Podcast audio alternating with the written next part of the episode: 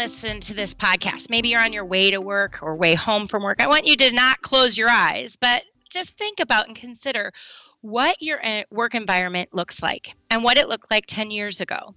10 years ago, were you in a cube or did you have your own desk in a actual office? Things have changed a lot in the last 10 years. In fact, on an annual basis, you can rent, you know, uh, a space and on an annual basis co-working where everybody's in the same room at different tables, maybe in a lounge chair. We're working together, breathing each other's air. It's grown by over 200% in the last five years. So this is a trend, and there are pros and cons to this trend. So before you, as a manager, decide everybody's going to be in the same space, no more cubes, no more offices, let's look at the pros and cons of that as a trainer, the pro is it does increase your productivity. If you're working on a design project, you can always tap a shoulder and have somebody connect with you. Maybe um, you see other people on their computers working hard at work, and um, that kind of encourages you to be more productive. In fact, 68% of people say they would rather wish that they could focus better um, and they do focus better in a co-working space than alone at home. So they're saying that they're getting more done when they are in that environment where they see other trainers working just as hard as you are. The next thing as a pro is networking. It gives you a chance to connect with those other folks that are on your team. You get to find out what are they doing that's different from you. Um, it's really easy to connect because you're at the same table and you might be working at the same table on a computer face to face. You can just look up from time to time and ask somebody, you know, a question and that co-working space allows for you to get valuable feedback and input right away. What about a con? Well, a con that has come up and is researched is motivation.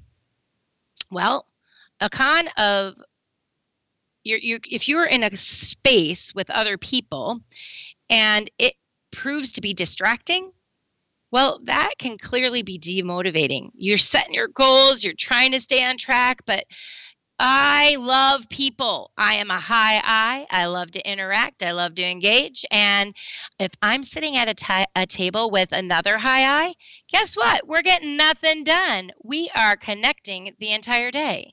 I needed to, to sit at a table with maybe a high S or high C if you're per- familiar with the DISC model, right? With somebody that has a different personality style than myself in order for me to be able to focus better.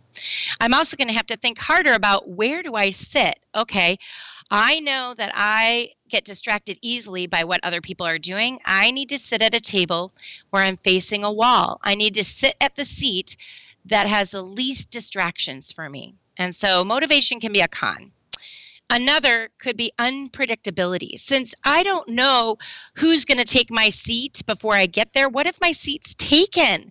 And now I've gotten used to sitting there and now I don't have it now I have to sit somewhere else. Because guess what? Co working means we're open spacing it, people. We don't have a set computer at a set table. We have laptops, we have smart devices, we have printers that everybody prints to.